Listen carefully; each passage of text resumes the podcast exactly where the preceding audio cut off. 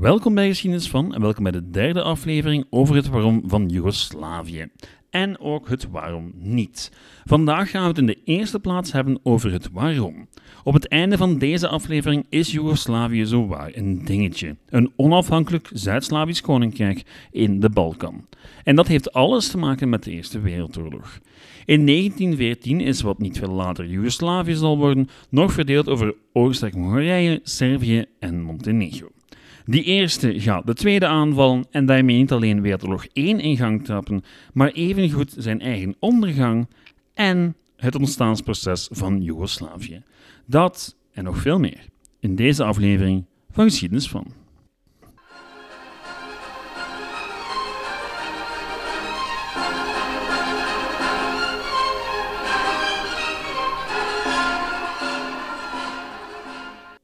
Beginnen doen we deze aflevering met Wereldoorlog 1. Aan zich wat vreemd, want ik heb al een hele reeks gewijd aan die oorlog. Alleen vertrok die reeks uit Belgisch perspectief. En dat betekende dat er een heleboel zaken niet aan bod kwamen, zoals bijvoorbeeld de strijd in de Balkan. Het is een front dat vaak vergeten wordt als we het over de Eerste Wereldoorlog hebben.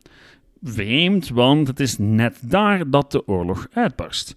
Oostenrijk-Hongarije is in juli 1914 verblind door woede over de aanslag op aartshertog Frans Ferdinand en na garanties te krijgen van Duitsland verklaart de keizer de oorlog aan Servië op 28 juni 1914. Nu, dat zal een heleboel allianties in werking doen treden die een lokaal conflict in de Balkan omvormen tot een globale oorlog die jaren zal aanslepen. Maar daar gaan we het vandaag nu eens niet over hebben. Wel over het krijgsgeweld in de Balkan zelf. De strijdende partijen, in de eerste plaats het Servische leger. Dat moest in 1914 aan zijn derde oorlog beginnen in evenveel jaar tijd en was uitgeput op meer dan één vlak. Aan de andere kant de Oostenrijkers met een gigantisch leger. En dat was het zo'n beetje. Wel, toch zeker in 1914. Want de geallieerden, wel, zij waren tenslotte allemaal omwille van het lot van Servië ten oorlog getrokken, maar waren in 1914 druk bezig op andere fronten en hadden geen makkelijke route om Servië te hulp te komen. En toch hielden die Serven het een pak langer vol dan oorspronkelijk gedacht. Met dank aan onderdachte tactieken van de Oostenrijkers en de koppigheid van de Serven. De Oostenrijkers wilden de Serven zo snel mogelijk uit de oorlog slaan, zodat ze zich konden focussen op de Russen en later de Italianen. In hun haast namen ze grote risico's die leidden tot grote nederlagen. En eind 1914 waren de grenzen, ondanks maanden van vechten, 170.000 slachtoffers aan de Servische kant en 215.000 aan Oostenrijkse, amper verschoven. En dat beviel de Duitse bondgenoten van de Oostenrijkers helemaal niet. Zij hadden ondertussen de Ottomanen overtuigd om mee te doen en wouden een rechtstreekse verbinding met Istanbul om de Ottomaan van assistentie te kunnen voorzien. En dus werd er onderhandeld met nog een ander buurland van Servië, Bulgarije. U weet wel, dat andere Slavische Balkanland dat nog maar een jaar eerder door de Serven was verslagen in de Tweede Wereldoorlog. De Bulgaren waren uit op wraak en grondgebied. Mocht u nu eens een blik op een kaart van de Balkan voor de oorlog werpen, dan zou u al snel tot de conclusie komen dat Servië ten dode opgeschreven was. Servië was langs alle kanten omringd door vijandelijke mogendheden. De Britten en de Fransen stuurden uiteindelijk wel versterkingen via Griekenland en Albanië, maar die kwamen te laat om nog een verschil te maken. Servië viel, al werd een deel van haar leger wel nog het land uitgesmokkeld. Er werd nog gevochten in de Balkan, maar aan de grens met Griekenland, waar de geallieerde legers zich verscholen. Pas tegen 1918 zouden er weer grote doorbraken komen op het Balkanfront. Ondertussen was Servië bezet gebied geworden en het Servische leger nog maar een schim van zichzelf. 58% van dat leger was omgekomen tijdens de gevechten. Serven zijn goed voor zo'n 8% van de militaire slachtoffers bij de geallieerden over de hele oorlog, wat eigenlijk best indrukwekkend is voor zo'n klein land. De Servische burgers kregen het even goed zwaar te verduren. Ongeveer zo'n 650.000 zouden tijdens de oorlog het leven laten door geweld, ziekte en honger. Halverwege de oorlog is Servië dan ook een van de grote verliezers. Ironisch genoeg zijn net die verliezen die ermee voor zullen zorgen dat het land als een van de grote winnaars uit de oorlog zal komen. Door het heldhaftige verweer van het Servische leger en het lijden van de bevolking had het landje aan standing en reputatie gewonnen bij de geallieerde grootmachten. En natuurlijk werd het lijden van de Serviërs ook lustig gebruikt in de oorlogspropaganda van de geallieerden. Het resultaat was heel wat goodwill voor Servië. Goodwill die die Serven gaan gebruiken ook. Al moeten we nu onze blik terugrichten op Oostenrijk-Hongarije. Dat land had bij het ingaan van de Eerste Wereldoorlog een huizenhoog probleem, zijnde dat een groot deel van haar bevolking nog Oostenrijks, nog Hongaars was. Oostenrijk-Hongarije was een vreemd soort compromis tussen een Oostenrijkse en een Hongaarse elite om samen over het keizerrijk te regeren. Een soort van tweedeling waar de ene helft van het rijk geregeerd werd vanuit Wenen en de andere vanuit Budapest. Allebei echter onder de Habsburg-dynastie. Dit was de zogenaamde dubbelmonarchie, in de tijd opgericht om te vermijden dat de Hongaren zich zouden afsplitsen. Het compromis was er wel in geslaagd om de Hongaren aan boord te houden. Er waren een heleboel volkeren in Oostenrijk-Hongarije die niks van inspraak hadden. En dat waren in de eerste plaats allemaal slaven. Er was amper herkenning voor hun taal en cultuur. En in de loop van de 19e eeuw had dat geleid tot nationalistische bewegingen. Toen de oorlog uitbrak, namen een heleboel nationalistische leiders de benen en vonden ze elkaar in Londen. Wat me brengt tot het Yugoslav Committee. Vanuit Londen werden naastig plannen gemaakt voor de creatie van Joegoslavië na de oorlog. Nu, die plannen bestonden wel al langer, maar in de context van de oorlog leken ze een pak realistischer dan ooit tevoren. Kort samengevat, al van in de 19e eeuw had men het over een federaal Joegoslavisch koninkrijk, onderverdeeld in drie stammen: Serven, Kroaten en Slovenen. Orthodoxen en katholieken zouden gelijk behandeld worden. De stammen zouden een gelijke vertegenwoordiging krijgen in het parlement en eigen culturele bevoegdheden. In de 19e eeuw leek dat allemaal nog nationalistische onzin in de ogen van de grootmachten, maar tijdens Wereldoorlog I lagen de kaarten plots anders. De toekomstige Joegoslaven in, in Londen lobbyden als gek om de geallieerden zover te krijgen beloften te doen over een Zuid-Slavische staat. Ze waren immers als de dood voor een nieuwe herverdeling van de Balkan onder vreemde mogendheden. Het had er immers alles van weg dat de Grieken hedendaags Noord-Macedonië zouden opeisen. En iedereen wist maar al te goed dat de Italianen hun blik hadden laten vallen op Slovenië en de Kroatische kust. De geallieerden hadden die territoria zelfs expliciet beloofd aan Italianen in een geheim verdrag. Dat alles zorgde ervoor dat de Servische regering in ballingschap en het Yugoslav Committee elkaar vonden en op 20 juli 1917 gezamenlijk de Corfu-declaratie uitvaardigden. En die ging als volgt. Serviërs, Kroaten en Slovenen zijn hetzelfde qua bloed, taal, gevoelens van eenheid, de continuïteit en integriteit van het grondgebied dat zij ongedeeld bewonen en de gemeenschappelijke vitale belangen voor een nationale overleving en de veelzijdige ontwikkeling van een morele en materiële leven. Zeer mooi, een soort van solidariteitsverklaring. Al valt het misschien wel op dat er nog wel wat volken ontbreken die deel zouden uitmaken van Joegoslavië en vandaag de dag hun eigen staat hebben. Montenegrijnen, Bosniërs, Macedoniërs en Kosovaren worden nog niet vermeld. Laat staan de vele Albanezen en Turken die zich nog op het grondgebied van de toekomstige staat bevonden. De meeste van hen vielen onder Servische heerschappij en de Serven hadden niet altijd evenveel geduld met andere etnieën, nationaliteiten of religies, maar daarover later nog veel meer. Terug naar de oorlog nu. Tegen oktober 1918 liep Oostenrijk-Hongarije op zijn laatste benen en daar maakten de slaven in het Rijk gebruik van om hun onafhankelijkheid uit te roepen. Met de zegen van de geallieerden trouwens. De Amerikanen hadden immers mede genadeslag gegeven aan de asmogendheden en eisten in ruil zelfbeschikkingsrecht voor al die nationalistische bewegingen. Wat wil zeggen dat de koehandel in grondgebied en onderdanen niet doorging. Wel, toch niet zoals origineel gepland.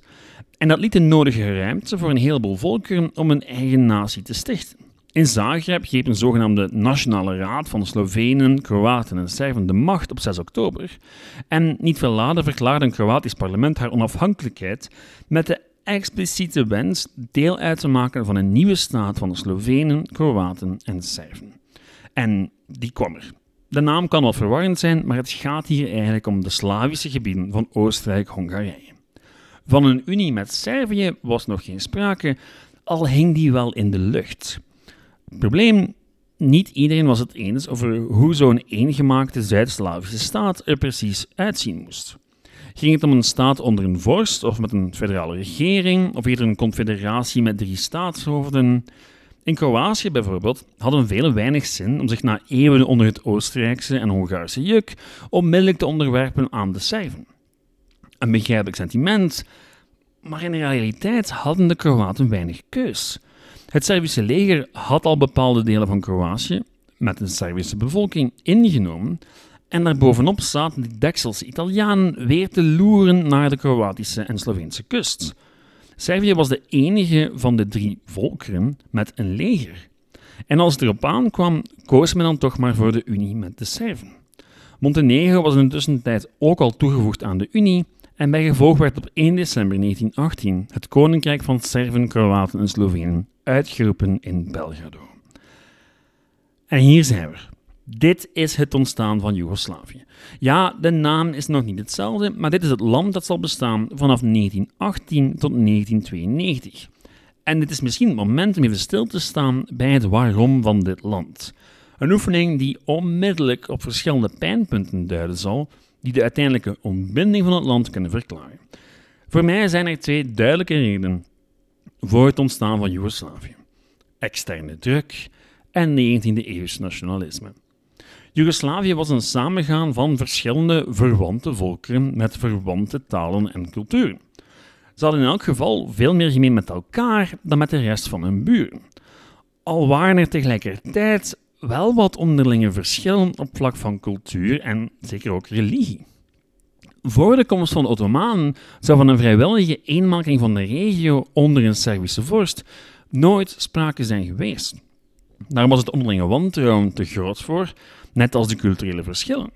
Nu, er was ook een andere reden natuurlijk, zijnde de constante inmenging van buitenaf. Venetianen, Oostenrijkers, Byzantijnen, Bulgaren, Ottomanen. Altijd was er wel de een of andere externe mogendheid die haar macht probeerde uit te breiden in de regio.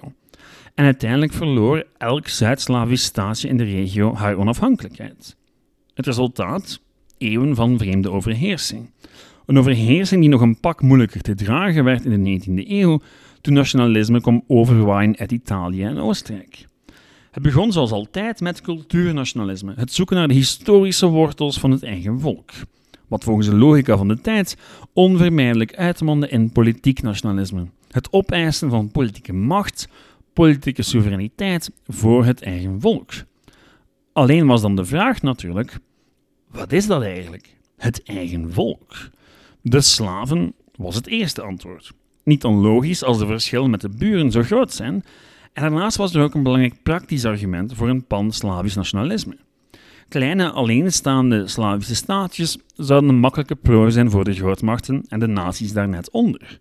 Ja, het Ottomaanse en het Oostenrijkse Rijk mochten dat wel ingestort zijn, maar zowel de Italianen als Grieken keken met begeerige ogen naar de Balkan. En dan had je nog de gefrustreerde verliezers van Wereldoorlog 1, die wel wat van een verloren territorium terug zoals Bulgarije en Hongarije. Samen zouden de slaven de eigen cultuur verder kunnen ontwikkelen en buitenlandse inmenging vermijden. Nu, dat was de theorie en die is redelijk rationeel als je het mij vraagt. Ik snap het. Maar natuurlijk, de praktijk bleek toch wat complexer in elkaar te zitten. Na de eenmaking bleek al vlug dat het samenhouden van die verschillende volkeren minder eenvoudig was dan oorspronkelijk gehoopt. Met als oorzaak, nog maar eens, externe druk en nationalisme, want die twee zaken verdwenen niet met de stichting van Joegoslavië. De grenzen stonden voor heel wat mensen nog steeds ter discussie. De Italianen waren ervan overtuigd dat grote delen van Slovenië en Kroatië hen toebehoorden en dat de Galliëren hen bij de neus hadden genomen door gedane beloftes niet na te komen. Bulgarije ondertussen keek met begeerige ogen naar het hedendaagse Noord-Macedonië en Hongarije vond dat Noord-Servië eigenlijk gewoon Zuid-Hongarije was. En omdat heel wat zaken in Wereldoorlog 2 het gevolg zijn van de afloop van Wereldoorlog 1, gaan al deze landen in de Tweede Wereldoorlog de kant van Duitsland kiezen in ruil voor territorium. In de eerste plaats Joegoslavisch territorium. Oké, tot daar het buitenlandse plaatsje en dan heb je ook nog het binnenland. En daar liep het even min van een lijn dakje. Democratie bleek een moeilijkere oefening dan op voorhand gedacht. De voornaamste discussies waren die over centralisatie versus decentralisatie en sociale hervormingen. Pas in 1921 kwam er eindelijk een grondwet na een ware politieke koehandel, waarvan ik u de details bespaar, maar neem van mij aan dat politiek in Joegoslavië op dat moment ingewikkelder was dan het in België ooit is geweest. Er waren Kroatische en Servische partijen, maar evengoed eenheidspartijen die heel Joegoslavië wouden vertegenwoordigen. En dan had je nog partijtjes van moslims uit bepaalde regio's. Het waren die laatste kleine partijtjes die uiteindelijk de doorslag gaven voor de grondwet. Want ja, zij waren het die de stemmen leverden voor een sterke centrale overheid. In ruil voor beloftes omtrent autonomie en landhervorming. Nu goed, wat stond er eigenlijk in die grondwet? Wel, niet waar velen op gehoopt hadden in de 19e eeuw, toen het idee van Joegoslavië veel aanhang had gekregen. Toen had men het in de eerste plaats over een federale staat. Maar daar was in de grondwet van 1921 niks van te bespeuren. De regio's waren afgeschaft en het land was verdeeld in 33 provincies, allemaal rechtstreeks onderworpen aan Belgrado. Het was dus een unitaire staat zonder enige vorm van zelfbestuur voor de regio's of voor de aparte volkeren. En dat alles stond dan nog eens onder een Servische koning. Het begin was dus niet al te best. En van toen af ging het eigenlijk enkel van kwaad naar erger. Want de regering in België die wou de macht centraliseren bij hen en paste alle trucken van de voor toe om de eenheid van het land te bewaren. Censuur, propaganda tegen etnische minderheden, manipulatie van verkiezingen en natuurlijk politiegeweld. Tegen 1928 was de situatie onhoudbaar geworden. Discussies over een verdrag met Italië deden de gemoederen zo hoog oplaan dat op 20 juni een parlementariër van de meerderheid zijn wapen bovenhaalde in het parlement en vervolgens vijf leden van de oppositie neerschoot. In het parlement. Twee overleden ter plekke. De oppositieleider Stefan Radic overleed pas in augustus. En daarmee was de crisis in Joegoslavië compleet. Het mag nog niet verbazen dat de oppositie weigerde terug te keren naar het parlement en een nieuwe grondwet eiste. Want ja, dit soort toestanden kan moeilijk blijven duren. En toen, toen greep de koning de macht. Alexander I schafte op 6 januari de grondwet af en schorste het parlement. Zijn verantwoording het redden van Joegoslavië. Alexander I maakte een keuze. Hij zag duidelijk een verenigd Joegoslavië als de beste oplossing en hij zou dat manu militari proberen doorvoeren. De naam werd ook Joegoslavië, maar had het niet meer over de staat van Slovenen, Serven en Kroaten, nee, Joegoslavië. De naam werd officieel de naam van het land en iedereen die zich niet kon schikken naar de nieuwe orde werd gearresteerd of vluchtte naar het buitenland. In 1931 kwam een nieuwe grondwet, die zeer duidelijk maakte waar de macht zou liggen: bij de koning. De koning koos de regering, benoemde de helft van het Hogerhuis, de Senaat in België, en overheidsmedewerkers werden geacht enkel en alleen op regeringspartijen te stemmen. Het doel van de koning was geweest om stabiliteit te brengen, maar natuurlijk deed die grondwet net het omgekeerde. Vooral de Kroaten begonnen te radicaliseren en heel wat Kroaten haalden hun inspiratie bij de fascistische buren in Italië. Maar daarover volgende week meer. Nu, Alexander I had wel door dat zijn hervormingen de verkeerde kant uitgingen en plande zo rond 1934 opnieuw hervormingen, om de boel wat te kalmeren, om opnieuw een federale staat te hebben. En toen werd hij vermoord door een Bulgaarse revolutionair. Nu, die zoektocht naar een nieuw evenwicht ging door, maar Serven en Kroaten raakten er maar niet uit over wat nu bij de Kroatische regio van Joegoslavië zou behoren en wat bij de Servische. Er kwam in 1939 wel een autonome Kroatische regio, maar tja, er was toen al zoveel onvrede dat het eindelijk te laat was. De Serven waren ontevreden met die Kroatische ja, zelfstandigheid en die Kroatische fascisten die wouden niks minder dan de onafhankelijkheid. En toen brak Wereldoorlog 2 uit, met alle gevolgen van dien. Maar dat is een verhaal voor volgende week. Bedankt voor het luisteren. Met feedback en commentaar kan u altijd terecht op het e-mailadres geschiedenisvan.live.be, de website geschiedenisvan.be of Facebook onder de nummer Geschiedenis van. Bedankt voor het luisteren. Ciao!